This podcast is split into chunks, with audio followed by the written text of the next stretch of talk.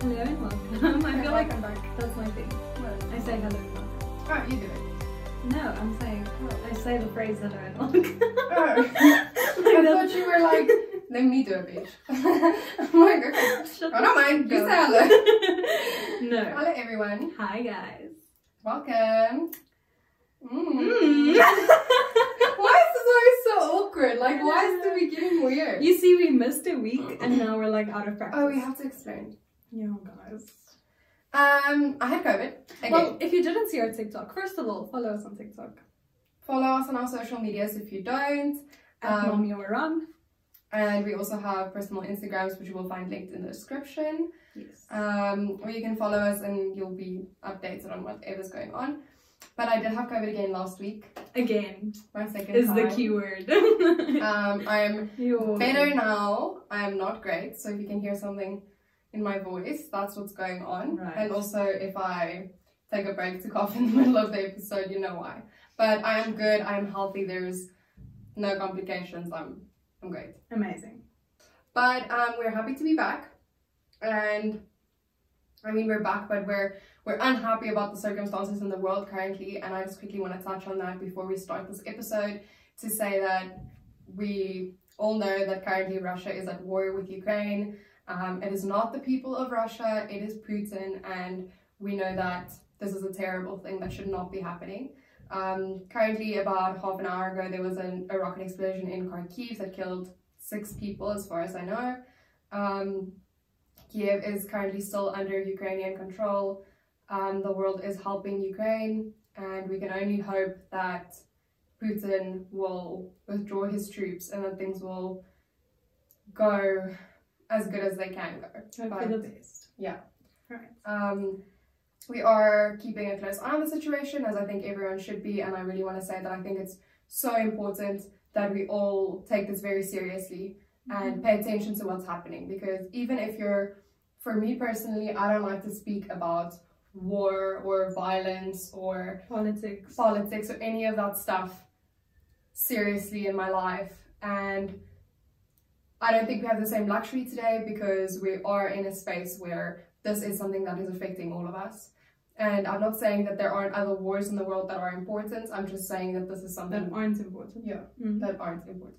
Um, we should keep an eye on this, and um, if you don't know why it can affect you personally, definitely do some research and find out. Um, just do research on the history of Ukraine and Russia, and you'll understand. Um, Right. But with all of that being said, as well, we know that like people go to social media for different things, right? And a lot, a lot of people also like want to escape like all the craziness and the politics and the wars the and the stuff things that's happening in the world. and the news. So um, yeah, we do acknowledge that also. So not to say that we're brushing any of this like Mhm. under the rug. We do want to like touch on it and talk Mhm. about it, but at the end of the day, we are also going to just carry on with Yeah, we encourage you to keep up to date, uh, keep up to date with what's going on, and we will keep up to date with what's going on. But we acknowledge that this is an escape. So we are going to go on with other content. This does not mean that we don't think that this is important and horrible. right. Okay. Like at the beginning of the panorama, The panorama. um, it almost felt like everywhere you looked, that was all that was being talked Mhm. about, and it was so frustrating. Like obviously, you have to talk about it and see what's happening and keep up to date, but like Especially then, because it was so scary. We were like, we didn't know what was going to happen with Yeah. that whole situation. a so, lot like, of the times, like people will just like literally beg their favorite YouTubers, like, can we please just Can move you, yeah. on? Can you please just make other content so that we can escape? And I Mhm. definitely think that that is also happening. Like, I have been personally, I've been very caught up in the whole Ukraine and Russia thing. Like, yeah. to the point where that's like the thing I dream about, and like Ew. I have night, no, I have like real nightmares about it, and it gives me anxiety when I have to go to work and I know that I can't be updated like Mm. every couple of minutes on what's happening.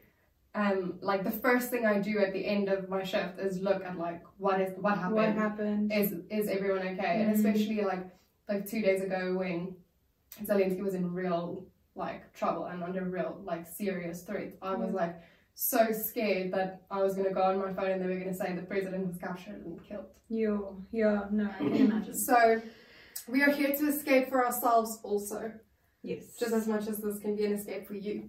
Um, today we're going to talk about periods. Um, and we've both gone through some things. Some things, some girly stuff. That being said, obviously, if you are not assigned female at birth, you are more than welcome to stay. Yeah. um, and you know, get educated. That would be great. And join the Um, discussion. Yeah, join the discussion. We hope that this will be not only informative but also like just validating to Mm-hmm. other people. Because a lot of the things that I want to talk about specifically, like I didn't know were weren't normal. Yeah. You know what I mean? So Yeah, I think it's important for us to discuss these things, especially as, you know, it is still unfortunately considered a taboo topic, especially in South African society.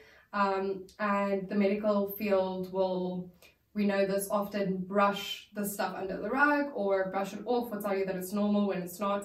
And so I think it's important for us, especially people with periods, should talk about it so that we can get more educated and educate each other. yes. Um, and if you you're not a person with a period, I think it's still important that you know this because most likely you will have someone in your life that does have a period that you can help. Um, right.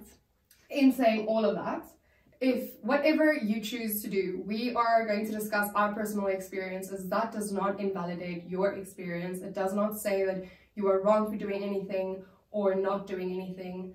Um, you have Right. complete bodily autonomy. We support that. We support you in all your choices that you make for your body. Whatever is safe and healthy for you, Mhm. please keep doing that. What we are going to talk about is just our experiences of our bodies and our What works for us. Yeah. Right. And even in that, we don't like the same things don't work for yeah. you that work for me. Cool. So let's go. And we're also still figuring it out. still figuring it out. I'm still confused. Anyways, so Um, so I think a good starting place for this conversation is to talk about reproductive um, choices that we've made. And so you did something different from what I did. So can you tell us your story and how you okay. got to that? So I started birth control, like in general, in 2019. And my choice of birth control was the copper pearls. Mm. I don't remember if I saw an ad for it and then you talked to me about it or the other way around, but we had previously spoken about it. Mm. And we were like, oh my gosh, this is like a new device that looks so cool because it's like supposed to be 100% natural, like there's no hormones.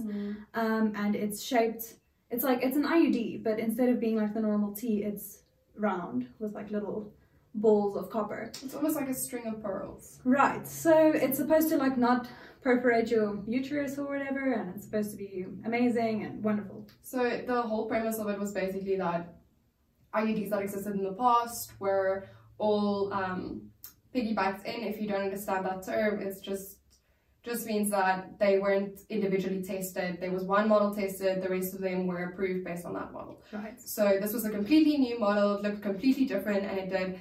Um, it worked completely differently, and it was supposed to be really, really amazing. The research at that point said that it was incredible, and both of us were very interested in it. Right. So I googled, which is what I do with a lot of things. Copper pearls doctor near me, and my the lady that is now my gynae um popped up. So she is on the official like Copper Pearls South Africa website as like one of the prac- practitioners that like Approved. approves the device or like inserts it or do the whatever. She has something to do with the copper pearls. So I emailed them. And this should have been a red flag actually looking back from the beginning. I emailed them, I was like, hi, I want to get the copper pearls, whatever, cool, cool, cool. And they were like, okay, that's fine, but if you want to do that, you have to buy the Who device did you email? The doctor. The recep well, yeah, her receptionist lady. Mm. And it was weird because I thought like I should just go and she should have the device there. No. Okay, but anyways, like it, it snowballs into a bigger Yeah. thing. So I'll explain more of this later. But anyway, they were like, okay, whatever. If you really want to do that, go buy the device, bring it. Cool, cool, cool. So I had my appointment. She inserted the IUD. Everything was great. She did warn me though. She was like, okay, just so you know, this will cause your um, like your period itself will get longer. You might have more like heavy cramps and things like that. Um, but it should like regulate within six months to a year. So just to explain what you said uh, quickly, you went to the your gynae, said that you wanted the copper pearls on an email. They sent you to a third party to purchase the device. You took it into the office and she inserted it. Yeah. Okay. Um, cool. Then I left. It was great. Had my checkup. Great. Um, now, long story short, I went back to her this year, and she was like, "So how are you feeling with your IUD?" And I was like, "Oh, I love it." Um, and she's like, "Okay, and how's your period?" And I'm like, "Yeah." So my period is eight days long. I bleed through my jeans. I have to wear a tampon and a pad. Um, and I have really severe cramps where I can't even walk half the time. Um, my legs go numb every couple of months. and she's like, So you're not happy. You're not happy. and I'm like, okay, but in my head, that didn't, You didn't think it was that. I didn't think it was because of the copper pearls.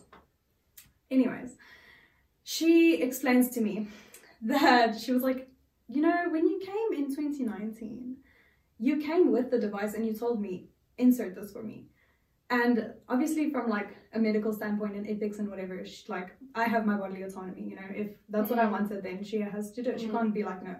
And she was like, she was like, I wasn't gonna tell you to sell the copper pearls on the black market. Yeah, like, what are you gonna do? What's gonna happen? You already purchased So- the device. She was like, so I did that for you, but from that point already, I wasn't a fan of the copper pearls, and I was like, what do you mean? Basically, she told me all this drama that apparently So the all the tea. a lot of her patients had had the copper pearls and they were having symptoms like me like Mm. their periods just got extremely bad like yes it's with an iud it can the symptoms can get worse but not to the point where they double in severity than Mm. what they were and she also had patients that had the device and they still got pregnant she had one person who actually the device just fell out and they don't know how or when or why That's crazy. so she's like, I've just had so many problems with the copper pearls. Um, and it's obviously not helping you. It's not making your life better. So let's look at other options. And that just shook me to my Mhm. core. Because I didn't, like I said, I didn't relate this whole time that It was that. it was that. Um, also, I just want to mention that if you want to educate yourself further on this, I think a really important documentary to watch is um, The Bleeding Ground on Netflix. I did a paper on it one time. Um, and I think it's so important and exposes so much of the medical field and especially around IUDs and other um, hormonal devices or birth control devices that are inserted into women and how half the time they're really not safe but they get approved anyways. Um, and so if you want to understand that whole process, I think it's really important to go watch that. Yeah. But um, I wanted to ask you a lot of uh, conversations recently have been about how really women don't get. So let's say a guy goes for any medical situation that involves genitalia where they're gonna insert anything, cut anything, whatever, he will immediately receive anesthesia, whether that's local or Mm. whatever. Whereas with women, that doesn't happen. If you, unless you're in labor, that really does not occur. Do And a lot of people speak about the pain of uh, having an IUD inserted and how medical professionals will say, oh, it's just a pinch or whatever, but actually it's really, really painful. And I wanted to speak to you about that. It was the worst pain I've ever experienced in my entire life. And now, after I had this conversation with my gynae, then doing more research and reading other women's stories and stuff, I've like seen on several like people have posted or whatever that the pain that they felt with the insertion it was even worse than like labor itself. Yeah, And I was like, that's what I'm saying. Like, and that's why when we were talking about like my other options, like what else I can like have, she mentioned another IUD that she said is not the Mirena, it's like the Mirena's younger cousin. Like, so it's like less hormones, it's more it's supposed to be more like respectful to your body, like you know, whatever. Um and I was like, yeah, like cool, but if I I literally these are my words to her. I was like, if I have to think of going through another insertion, I'm literally gonna kill myself. And she was like, okay. so we went through that. mm, but that's what I'm saying. Like, like not even your gynae has that choice to make. Like, she can't even say, oh, okay, I'm just going to give you anesthesia, you know, because that's not the procedure here. It's not part And of it, yeah. Why isn't it? If so many women complain about this procedure and how painful it is, and so why aren't we listening to women in this scenario? Why it's if if we're gonna say the issue is that there is a board of men who are making decisions about women's bodies, listen to the woman. Listen to her saying I'm it's painful. There's a very easy fix for it. Yeah. I mean, yeah, it just all leads back to like misogyny, right?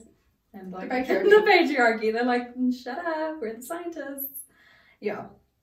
And a lot of the time, women's pain gets invalidated. And I mean, for women of color, it's even worse. But Mhm. we're all in the same boat in the sense of like being invalidated in our medical experiences and in our bodily autonomy. Right. But also, this is why I'm so grateful that this lady is my gynae and she's so wonderful. Mm. And like, you really have to make have a relationship with your gynae because they're Mm. just, just such an important person in your life and someone that you should be able to trust because she literally put me in my place, dude. She was like, You're bleeding yourself to death every month. You're going through so much pain, and it doesn't have to be like this. And she went on a whole rant. She was like, I hate when people say that periods are supposed to be painful. You're supposed to go through hell Yeah. because that's not it. Like, it's not normal. Mm. And I was like, That's when it clicked for me. I was like, Whoa. It's really crazy how we go through most of our like teens and stuff, and nobody ever says to us, painful periods are not normal. Because that's exactly what happened to me. I always had like, well, actually, no. When I was really young, I never had any cramps. Nothing ever. Like, I never, I was good. Right. But then I would say around 17, 17, 18, I started getting severe cramps that were like my back would hurt so bad. My stomach would hurt, my legs would hurt, it would be horrible. And it kind of escalated to the point where I remember one day in university, I was in my car drinking painkillers and I couldn't get I couldn't get up and out of my car to walk to class. I had to sleep, like take a nap in my car with my painkillers and then miss that class and go to the next one because I actually couldn't walk. Yeah. And And it I shouldn't thought- be like that. I thought that was normal. And I remember going home and I was on my bed in a bowl saying, This is so painful. And my mom saying to me, Yeah, it's normal. Yeah. We we have um, painful periods. It is what it is. It is what it is. And it's not. and then that's exactly the thing. I am grateful for the doctor that I had. He was so I had a male doctor and a female doctor, um, and the female doctor is I'm still with her. She's amazing. The male doctor was also incredible. He just left. That's why I'm no longer with him. But um, they worked together, and yeah.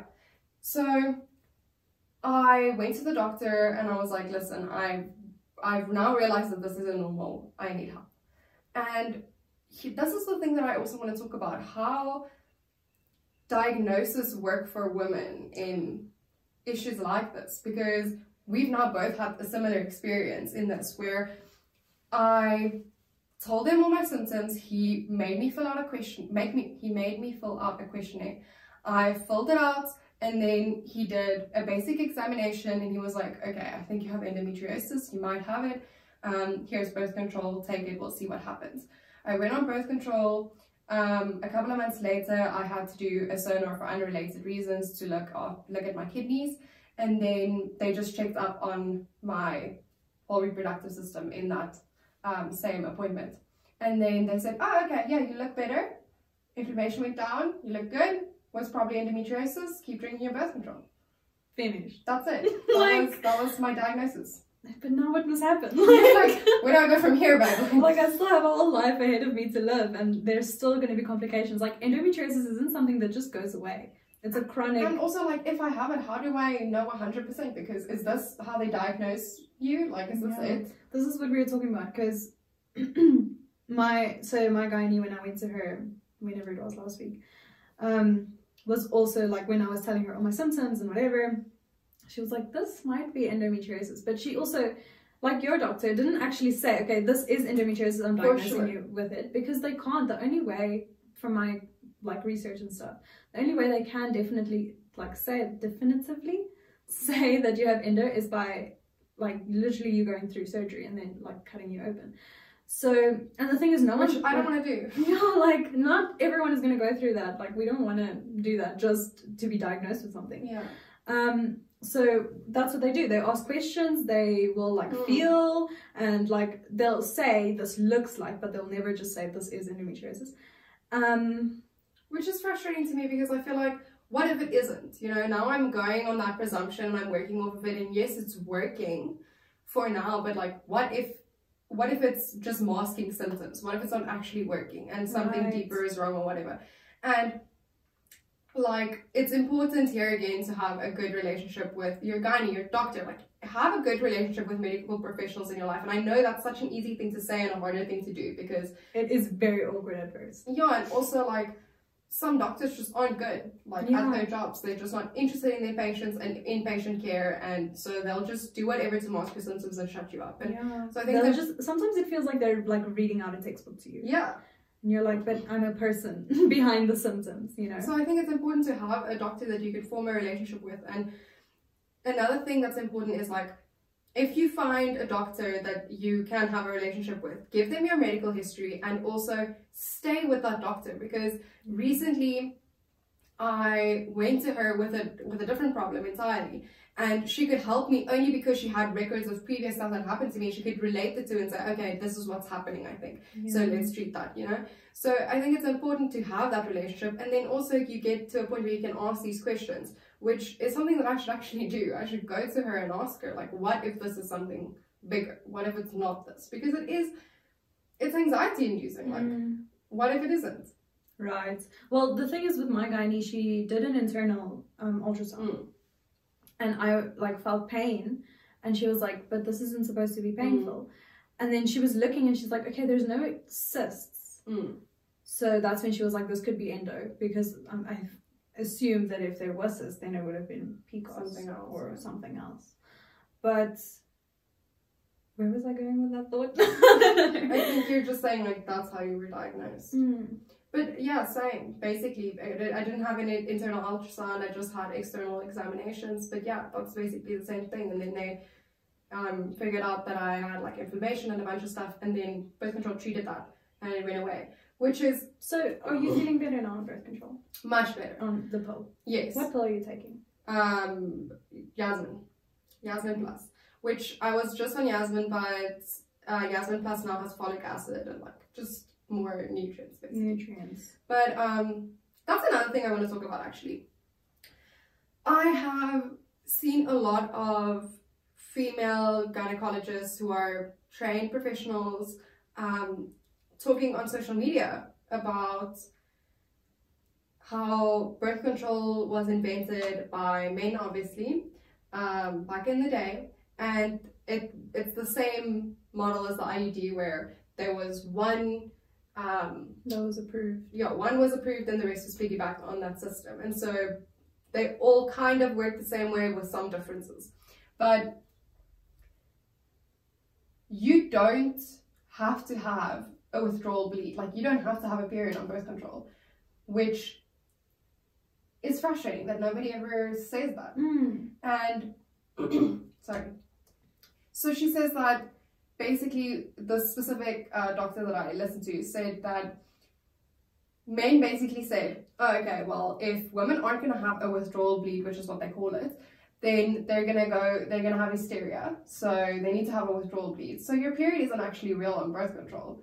It's just fabricated. Mm. And you don't need to have it. You can just keep drinking your pill. And if you're going to do this, please speak to your doctor beforehand so that she can advise you or he can advise you on the specific birth control that you're taking, how to do it. But yeah, you don't have to have a withdrawal bleed. How come nobody ever told us this? They don't talk about that. You know what else frustrates me about birth, con- like the birth control pill, especially now, like with endo and like all this stuff. Like it's supposed to help your symptoms, make you feel better, and then there's so many gynaes and doctors and also other people on social media in general that demonize the pill so Mm. much, and I understand where they're coming from, but then. Like now, where do I stand? Like, if I'm in a situation where I have to take it, but now I'm hearing all these things like it's Mhm. gonna ruin your life, it's a depression pill, it's like this, it's that.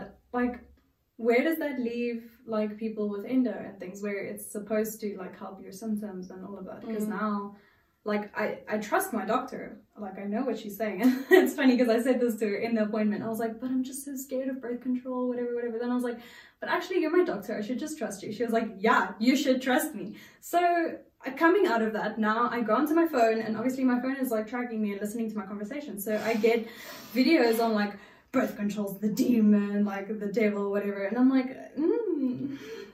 now i'm like taking this pill every day like you know Well, that's literally the two sides of it. So, like, I agree with you because that was also my experience. First of all, like we can talk about the stigmas around birth control. So Mm. and like the way that it was demonized in my mind was that like I I want to be careful in how I word this, but like uh, external pressure from family members to be like you cannot be on birth control, you know, because whatever, whatever Mm. stigmas they have. So Right. that also exists, and that's a whole different paradigm and a whole different layer of shame around birth control that should not exist. Yeah. But then to talk about the fact that, yeah, that's true, a lot of people demonize it. And when you're in the situation where you're being told, this is gonna be, this is gonna help you, Mm. and what you're hearing about it is, it's so bad, don't do it, whatever. It's terrifying. It's terrifying to go into that. And like, even now, I'm still terrified because I'm like, all I hear is like, it's, it, it causes cancer, it causes this, it causes that. And I'm like, obviously, I don't want that to happen to me. But Right. like, now I've taken it and it is helping me. Mm. So like, but there are two sides of it also. So what I want to say is like my experience of it is the first while when you take it, when you start taking it, it can really mess with your emotions a lot. and you'll feel it. Like you'll it's just like mood swings. Like Mm. and but it will it will stabilize. Like it doesn't I'm not saying like, oh it's gonna take months, like it's a couple of weeks. And then there's the two sides. The one side is it helps me so much with my symptoms. It I my periods aren't painful, they're regular, they're scheduled, like it's good.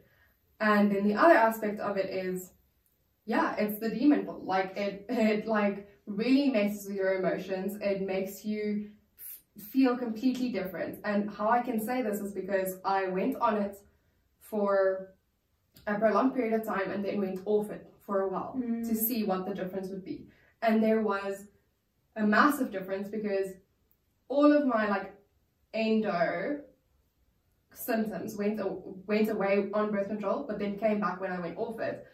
But my emotions, I didn't notice actively. I Mm. wasn't like, oh, my emotions are so different, my mindset's so different, until I went off of it, and I was like, oh, yeah, I feel like a different person. Like, I And a lot of people say that. yeah, I feel completely different when I'm not on it, and like my emotions. So I would say my emotions and my mental state is better off of it, but my physical health is better on it.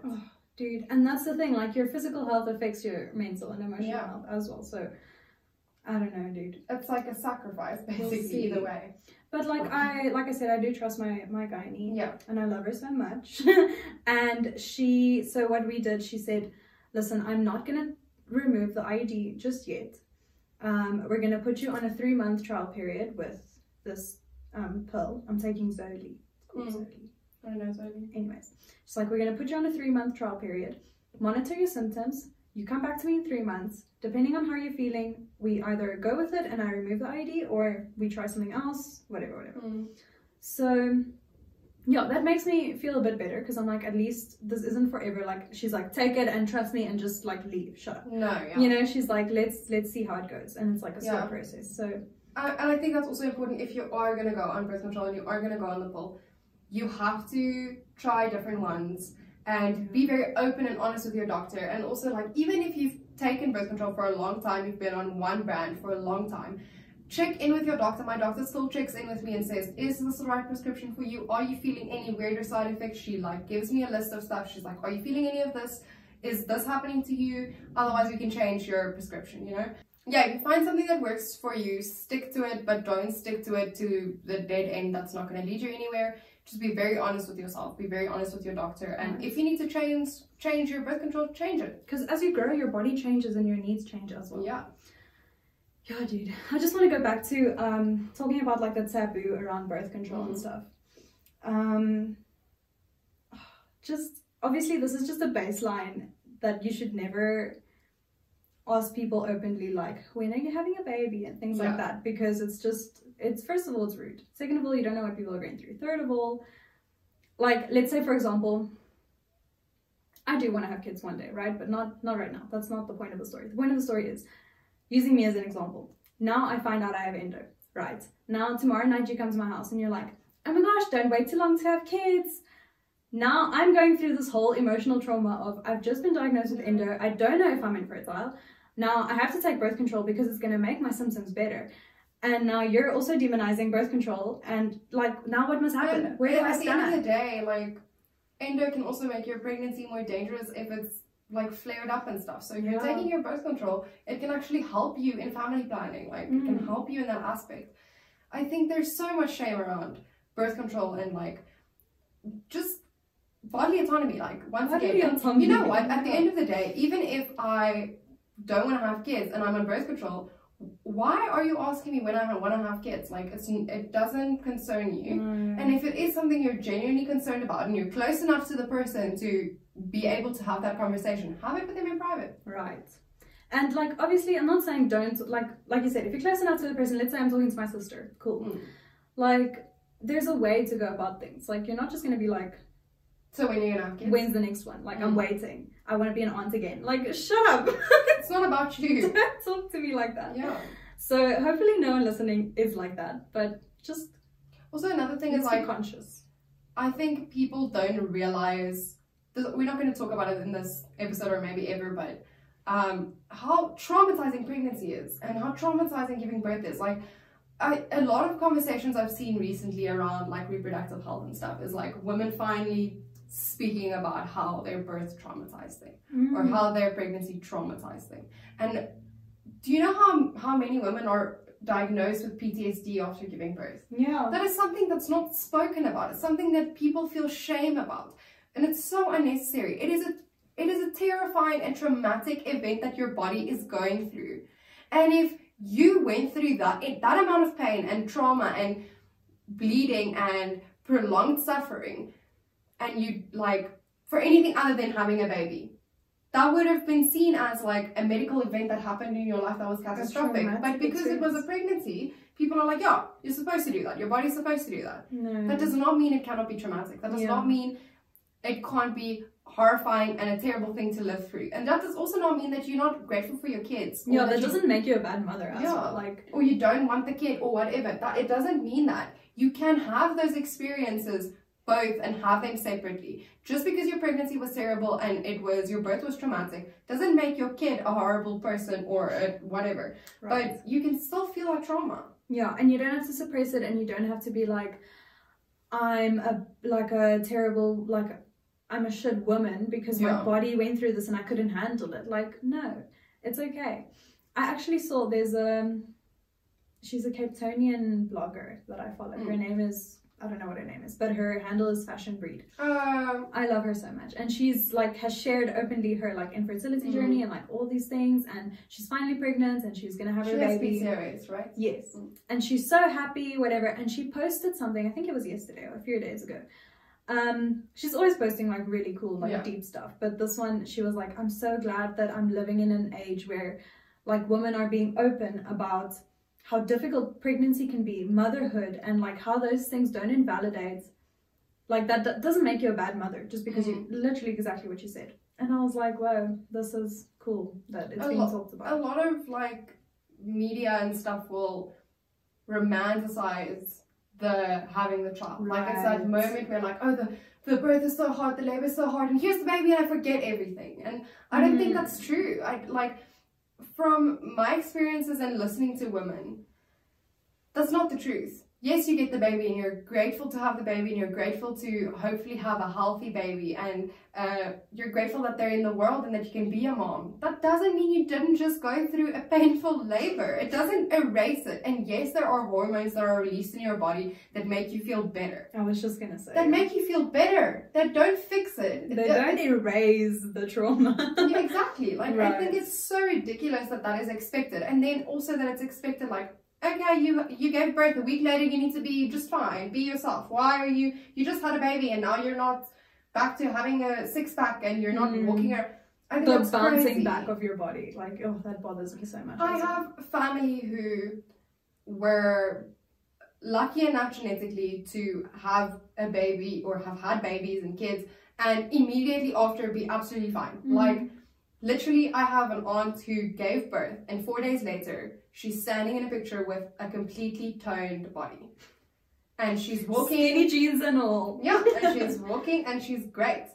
That's not everybody's That's experience. not everyone, and that's I think the whole point of this is like we need to honor our bodies and like what we can do and like all these things and understand that we're not all the same and we Yeah. do go through everything differently because you can have a traumatic birth and all of that but you can also have a wonderful birth. Yeah. like dude my sister.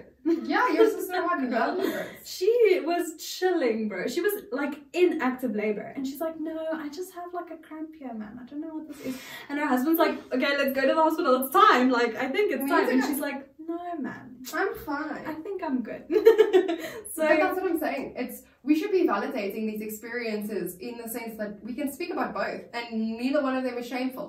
Because I, what I see a lot is that romanticized. Like my birth was amazing, or my birth was, the labor was horrible, but then I had my beautiful but baby. now my beautiful baby made everything so much better And I think that invalidates the experience Mm-hmm. of hundreds and thousands and millions of women who don't have that experience. right And I just want to say something else that irks me. Okay, I'm not a pregnancy person. I don't enjoy the idea of pregnancy. It absolutely freaks me out and terrifies me. Pregnant bodies freak me out. I will never tell the person that I'm uncomfortable with them being around me, but I overthink it. It it bothers me in the sense that like I can't it gives me anxiety. My body I can't handle it. But something that absolutely just irks me is when people say she's treating pregnancy like it's a disease and she can't do anything for herself. Excuse me. Do you Yeah. know what this woman's body is going through? And even if you went through pregnancy and you're saying that to another woman, how dare you? how dare you yeah Just because your experience of pregnancy wasn't horrible doesn't mean that other people's experiences aren't. Don't invalidate other women because you had a good experience. I think that is the most horrible thing that you can do to say, oh, she treats pregnancy like it's a disease. And I've heard that said so many times. dude i feel like just around pregnancy itself like it's almost like the woman is not a person anymore Yeah. You know what I mean? Like, especially, you know what irritates? I also pregnancy is a bit like, ugh, like it Mm. freaks me out, and I will never touch a pregnant woman's stomach. That is the number one thing that bothers me so much. It bothers me. It, it scares me, and it also grosses me out a little bit. Like, cool. If it's your own body, like you're going through it, I'm sure that's a cool experience. You're like, wow, this thing is growing. Cool, cool, cool. But for someone to come and put their hand on like, don't fucking touch me. Dude, if I ever get pregnant and I have kids and some, someone comes to touch me, even if it's my fucking mom, I'll slap their hand away. Like, don't touch me. But I think it's a different experience. Like, well, um, you know Zoe, Sugg. Yes, yes, yes. She spoke about her pregnancy and she said that she was always terrified of like the baby moving. It was like something that was like terrifying to her to think about it and to like conceptualize like there's gonna be something growing inside of me and it's gonna move. And she always thought it was gonna freak her out. And she also said the same thing. She didn't think that she was gonna like want people to touch her and stuff. And then as soon as her baby started moving, she was like, "This is the coolest thing ever!" And she put everybody's hands on her so she Yeah, could feel she it. was forcing everyone to But she her. also said that like she would she doesn't understand how strangers feel like they can come up to you and touch you. Because That's it's what just I'm because you're saying. pregnant. It's like, just because you're pregnant now, you're public property. Like, no. I actually one of my cousins had a baby and something that like really bothered her. Of course it bothered her. Is when she would go in public with her new baby, people would like look at the baby, like open the start like the crib and the the pram and like Mm. look at the baby and like when her when the baby was like a toddler, um, people would try and touch her or like touch her hands or touch her feet or stuff in line and stuff. And don't do that. Don't do that! Like, Don't touch other people's kids. No, Like I understand if a baby's in front of you in a queue and they're cute because babies are curious and they're looking at you and we've all had that experience where like the baby's staring at you over the mom's shoulder or whatever. And you're like, yeah, like it's that's what I feel like. It's fine to like wave at the baby and Mm. whatever. Just don't touch other people's bodies. no, don't. Like, that's exactly what I'm saying. Just because someone is pregnant, has just had a baby, or is going around with their newborn baby, doesn't give you the right to go up to them and touch them. Like, they're still humans. yes. If it was any other random person, you wouldn't do that. Exactly. And kids are like kids are so strange. They'll probably come up to you and grab your hand and whatever, and that's a different story. But like grabbing a baby out of someone's hands or like opening some don't do that. Yeah. But with Just with pregnancy in general, I feel like even not just the touching, like also just unsolicited advice in general from your people. boundaries are crossed very easily. so easily, and I feel like that's something that's I don't know how people handle that. Like, I'm Yeah. sure it's so difficult, like socially, because people think like, okay, I've had a kid, so now I can tell you what's gonna happen. But And I mean, it's a, it's different. It's difficult from both sides, right? Because if you're gonna So, like we're talking now, right? There's a lot of misinformation around women's reproductive health. There's also a lot of misinformation about, pregnancy and a lot of new information about pregnancy. Mhm. So, I'm sure, like, I don't think people coming to you with information mean it in a bad way. Nobody has bad intentions with sharing their information, but Right. people coming to you, like, I'm putting myself in the in like the the shoes of a pregnant person. If I had to be pregnant now and a bunch of people like okay, first of all, it's already terrifying. I'm pregnant, I know that. That's a responsibility that I have. I know I'm gonna have a kid. Now I'm trying to educate myself in every way that I possibly can and make get ready to have this baby. Now people are sitting in front of me and everybody's giving me contradicting advice on what to do and how to do it and Right. what's the best thing. And don't don't formula feed, only breastfeed because there's a lot of opinions out there around pregnancy. And I think like another thing is like don't assume like people will say, oh well she only breastfed her baby for one day or never breastfed her baby. She only formula fed, so she's a bad mom. And she could have, you know, not everybody has the capabilities. There are multiple different reasons why people aren't breastfeeding or can't breastfeed. If, unless that person is your sister or whoever that's close to you that is willing to disclose that information to you, it doesn't have anything Or to do with you. Or if someone is asking for advice Yeah. or whatever, that's different. But do you just like, yeah, And treat, this- treat pregnant women with respect that you would treat Yeah. any other human. And the stigma around, like, there- that's a whole other conversation that we're also not going to have, but uh, the stigma around breastfeeding or bottle feeding, like formula feeding, Yeah. to the point where there are regulations against formula, like specific formula ads. Like, there, there's regulation around that. How can you stop information from reaching women that need it? That needed, yeah. not everybody can breastfeed. So formula exists because it is a, an option that can be utilized. Why not? Utilize it. There's real issues around finding up to date, proper information on formula feeding. Unless you have the resources to go to a specialist or a, a doctor and go and speak to them not everybody has those resources available to them all the time. Right. I think it's ridiculous that that exists, and so don't add to the stigma of it. No, it's ridiculous. I agree. If somebody is formula feeding, they're formula feeding. Doesn't have anything to do with you. It's not your kid, Mm. End of story. and it's also not your body. And if someone tells you that they're on birth control, not on birth control, using the pill, using an IUD, that's their choice. Yeah, it's not up to you to decide. So let's not shame people. And if you if you feel like it's genuinely bad, like I also can understand. If I'm sitting here and I had a horrible, terrible experience with birth control, and I want to warn you because I'm so scared that happens to you. There's a way of going about it. Yeah, There's a like just think.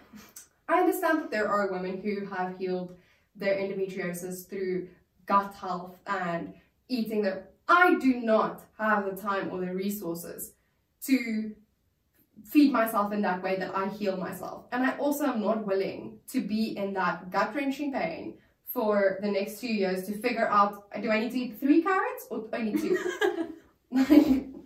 yeah, it's not. Yeah. so I'm going to take the birth control. Everyone makes their own choices, and we just need to respect that. Yeah. Going off of that, another conversation we do need to talk about before we end this episode is around menstruation itself and Oh yeah. The- The, products that the you can products use. that you can use. that are available right. to use. Because we've also had our, our rides with those. Yeah, we have. um, this is why Deep is there so much stigmas around the stuff, man? Like right. I, there was just so much stigma around period products and which ones you can use and which ones you can't use, and you're too young to use certain. Like, baby, it's okay. Here's my opinion. Hot take. If you have a period, you're probably not too young to use any period product. That's the truth. So I maybe let's not tell women that. Yeah. And also, let's not spread false information about you are no longer a virgin if you use tampons. First of all, the idea of virginity is a construct.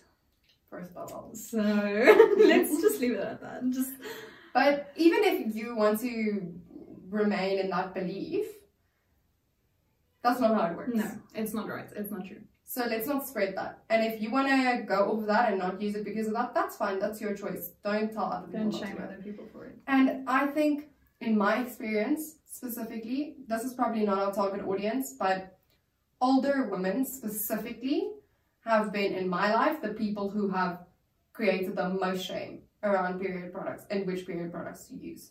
Dude, again, our lives are so different and it's so interesting because for me, I almost feel like the opposite because so I got my period very early. I was like grade four or grade five. Um, and so I was obviously one of the first girls, like it was probably me and another girl that had our period in that Mm. year. And like with we would do swimming for PE. That was like our swimming year. And whenever we got our periods, we would just sit to the side and we're like, and it was a female teacher. And we're like, ma'am, we're on our periods, like we can't swim. And she would almost like shame us into like, why aren't you wearing a tampon? Like just do it. Grow up. Yeah. And I'm like, first of all, I'm like, yes, I can. But I don't want to. also, I'm just starting my period. Like, I don't know what's going on. If I'm comfortable only Mhm. wearing pads, like, leave me alone. you know No, what I that's mean? another thing. Like, I think people don't talk about like it takes a while to develop like a sense of your body and like comfortability around your body to like use different products. to adjust. And that's the thing because okay, yes, you get your period every month, but it's only like a week or so, or Mm. even less, especially in the beginning. So I mean, you have like let's say four or five days to try out one brand of Mm. pads. Mm. Then you're like, okay, I don't know if it if I like it or not. So you use it the next month, and then the next Well, month. you don't even know what there is to like or not Right. like. So like it's like a period of like a year or even longer where you're like trying Yeah. to try different products and see what's happening and what's not working and what For me, it's still ongoing. Like, I, we're st- I'm still using new stuff, but like right. I started using a period cup two years ago. Yeah, two years ago. And I did a lot of research on it before I tried using it. And a lot of the re- the like research that I found was like you need to be very comfortable with your body, which I felt like I'm very comfortable with my body. I don't have any issues. People were like, you can't be triggered by blood, obviously. I'm like, yeah, I'm not. Like, okay. I feel like at this point. no, like, it's- but I'm good. Like, I'm alright. yeah. Um, and I started using it, and honestly, like I thought, all these people are exaggerating. Like, it can't be because everyone is saying it's gonna take some adjustments, gonna take some getting used to, like whatever. And I was like, these people are exaggerating. Like, I'm good. Like, if you, I, I was like, if you can use a tampon and you're comfortable with it, you should be comfortable with this. Different ball game, guys. Yeah. The thing two with, different things. the thing with menstrual cups is that I have experienced. Not all of them are made equal. No. And that's the biggest thing. Like not all of them are made equal. So yes, it's easy. It's an easy concept to grasp. Like you understand how to insert it. You understand how to take it out. Like you know when it, the way that it feels if it's not inserted properly. But that doesn't mean that the the one that you have at this point is going to work for you. Yes. So you will have to go through it. Which is also ridiculous and annoying because now you're paying whatever it's 300, 400 rand every time for a new one to see if it works for you and then it doesn't work. Then what do you do? You just have this thing. And the whole point of it kind of is also to be like sustainable. Like you Mm. want to buy one and keep it for five years or keep it for 10 years, whatever the thing is. Now you have five that are sitting there because you and you can't give them to your friend. What are you gonna do? What's gonna happen? I don't know. But um, yeah, and also something else that needs to be spoken about is like anatomy is different for different people. People's cervixes sit in different places, and your cervix moves around during your cycle. So like using menstrual cups, different menstrual cups for different people is also important. And I a friend actually asked me to speak about this, and something that she mentioned to speak about is like, well, first of all, the light ones stain, which they don't tell you. Yeah, I have a clear one Yeah, and it's completely stained. yeah. And even though you clean it, you still feel like, Are you clean? is this? Should I be putting this inside my body? Yeah, I did a lot of research on that also. Mm. I have a light pink one, which I think is actually perfect. It hasn't stained, like it hasn't gotten darker, which I know happens for light ones. This one hasn't gotten darker at all, but she suggested getting a black one. I've never personally had a black one. I feel like I would be so scared. Like, Yeah. is it clean? I can't, Yeah, because I can't see. see it. Yeah. Yeah. But um, obviously, if you have it, it's also a responsibility that you take to like. There's more effort that goes into it. Like there's more prep that goes into it. You're like boiling it and cleaning it and like washing it, and now There's so much admin, dude. And there's like, there's also the aspect of like, if you are going to be cleaning it in public, like, what's the what's the procedure here? Because there you're you're gonna have to go into like a bathroom stall that also has a basin. Otherwise, you're just gonna be walking around with blood on your hand. I don't know. Like you have there's there's things to consider. Yes. And so pe- that's another thing. People who are like, I find people who use period cups can become really big advocates for it in the sense of like being very pushy. Like There's a to. yo yeah. They're like must. this is the best thing. and you can't use anything else. And if you ever buy tampons or pads ever again, you failed in your mission. Like you can only use this one thing. I think that's ridiculous. Like you Yeah. should use a mixture of whatever works for you. But um, it, there's if you're gonna do it, just know there is consideration that goes into it. Right. And just like birth control, it just because it works for you for a year or a couple of months or whatever, doesn't mean it's going to keep working for you forever. Like in my case, I got my first menstrual cup when I was like, let's say grade 10 or something. Whoa. Yeah, pretty early on. And I used it, and at the time I was dancing a lot, and it was great. I loved it. It was Hmm. the best thing ever. When I got my IUD, Didn't I couldn't use it anymore. I felt like the suction was gonna pull my pull IUD. out. I've heard that. I think, well, my doctor was saying that the lady that her thing fell out, she thinks it's because Mm, she was using a cup. menstrual cup and she disposed it it, and she disposed it in a public toilet. So She she, suctioned that. and she didn't know it was there. Because obviously, that is actually ridiculous, first of all, and also like that's flushing a three thousand rand medical device literally down the toilet. goodbye. No, but I could literally, in the first few months that I had my IUD in and I would use the cup, I could feel like something is pulling here that should not be pulling. So That is terrifying. it was terrifying. So I had to stop using my cup. so that's another thing to consider. That's another thing to if you have it, be careful. Be careful, you might just suck your IUD out and throw it down the toilet. Yeah. Also, like another thing to speak about is like different cups have different suctions and different like ways of removing it. They have different stalks, like things to touch, and like they're different. There's different levels of comfort for different people. Yeah. She said that the ones with the ball on the end is way more comfortable for her. Uh, That's not my experience. The ones that are like straight that you can cut is like the most comfortable for me. So like Mm. y- you have to try different ones You at the end different ones. it's terrible. But then also like so okay. Those are the horrible things. But also there's very good things. I love it. I really like it a lot. It's so much more comfortable for me. I love the fact that I can reuse it. I love the fact that I can keep it in for 12 hours and not worry about toxic shock. I know it has happened, but it isn't like a big concern. Yeah. Um, and uh, like I'm comfortable with my body and whatever. But then also, so this is something that I wanted to talk to you about also. The different people have different anatomy, whatever. The cup for me closes my urethra. So it's like literally harder to pee. And so I did like research on it because I was like, this is, I don't know if this is normal. And I have kidney issues, so I don't want to like assume that things aren't normal that aren't normal. And then I'm like, actually, I should just go and make sure that my kidneys are Your good. kidneys are okay. and then it's a thing for some women. Like, it's a thing. And so there are now new shapes in like the cup that that like allows more leeway for your anatomy. But they're not available in South Africa yet. Of course. So now I can't find it unless I ship it in. Mm.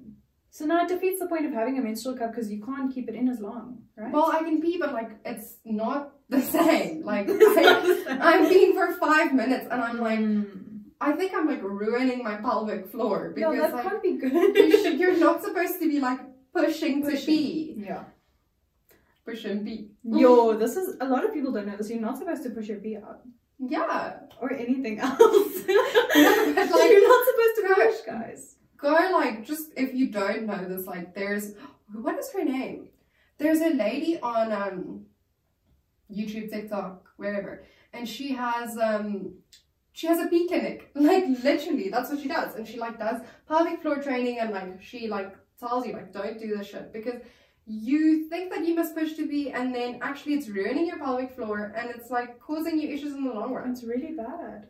but that's what I'm saying. So I don't want to do that for a for, prolonged like period of time. But now I'm like, this is so much more comfortable. And I will say that when I did have period cramps, it did help. Like I don't know what the science is behind it. I know that a lot of people said like when I did research, people were saying like it helps with period cramps, whatever. And I was like, That was the one thing that I'm like, I don't know about this because like, what's the science behind that? But it did help. You It helped. I don't. Well, I don't know if I ever noticed that. I don't know. Well, I stopped using my period cup a long time ago. also because I feel like because I got it like so Way young, back. and then I never really bought another one. Your body adjusts. There was a point where I was like, this is not working anymore. The Mm. suction was too suctiony and it was painful. Mm. Did you have you ever inserted the cup and then you like stand and you walk around and then it's like and you're Yeah. like oh it like shoots out. It like slaps you. you and you feel like your insides are being sucked through your out of your body, dude. Yeah, dude. Yeah, no. No, no, no, no, no. That's that's what I have to say, guys. Me too. I think we touched on everything we wanted to talk about. And more. And more.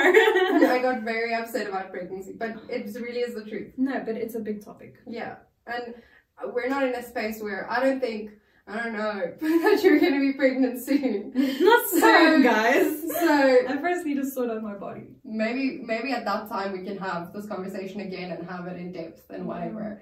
And for me personally, I'm not planning on ever getting pregnant, so I don't know if I can ever sit here and speak from personal experience. but um, No, We can- but we Yeah. might be able to have this conversation at a later stage. But I think this is this is as far as the conversation is gonna go for for now. For now. For a, lot, for a while, guys. for a Don't while. Let's hope. Don't ask me when I'm having a child either, please. I'll punch you in the. Mm. Watch these YouTube comments get spicy. You're like, mm, I see a bump. We got the pregnancy glow. now every week you're gonna get, mm, are you pregnant? Shut the fuck up. Don't do that. If I you're watching this, don't do that. This will be the Jessica podcast. Absolutely not. I will turn off the comments. okay, guys. Cool. Thank you for listening. Thanks Also, for being with us. If you have suggestions on topics that you really want us to talk about, speak to us. Tell us what you want us to talk about because this was a suggested topic. And yeah, we had a lot of fun discussing this. I actually think that it's really important and not like, and like when she said that her friend suggested this, I was like, this is amazing. Why did we never think of talking about this? hmm, So yeah, yeah. And if you think that you might have endo, go see a doctor. go see your doctor, please. We are not medical professionals. No, We- don't take any of this as medical advice, but take it as like general life advice maybe and just use it to guide yourself in the direction that you think will work the best. Right. And if you're not a, a period haver, I was just gonna you. say that. If you're still here and you're not someone that experiences periods, I'm so glad that you stayed with us. yeah, thank you for edu- educating yourself and being here. And um, we hope we taught you something in some way that wasn't too uh, traumatizing, a little bit or graphic. Um, yeah, see you guys next week. Oh, we have a thing stay.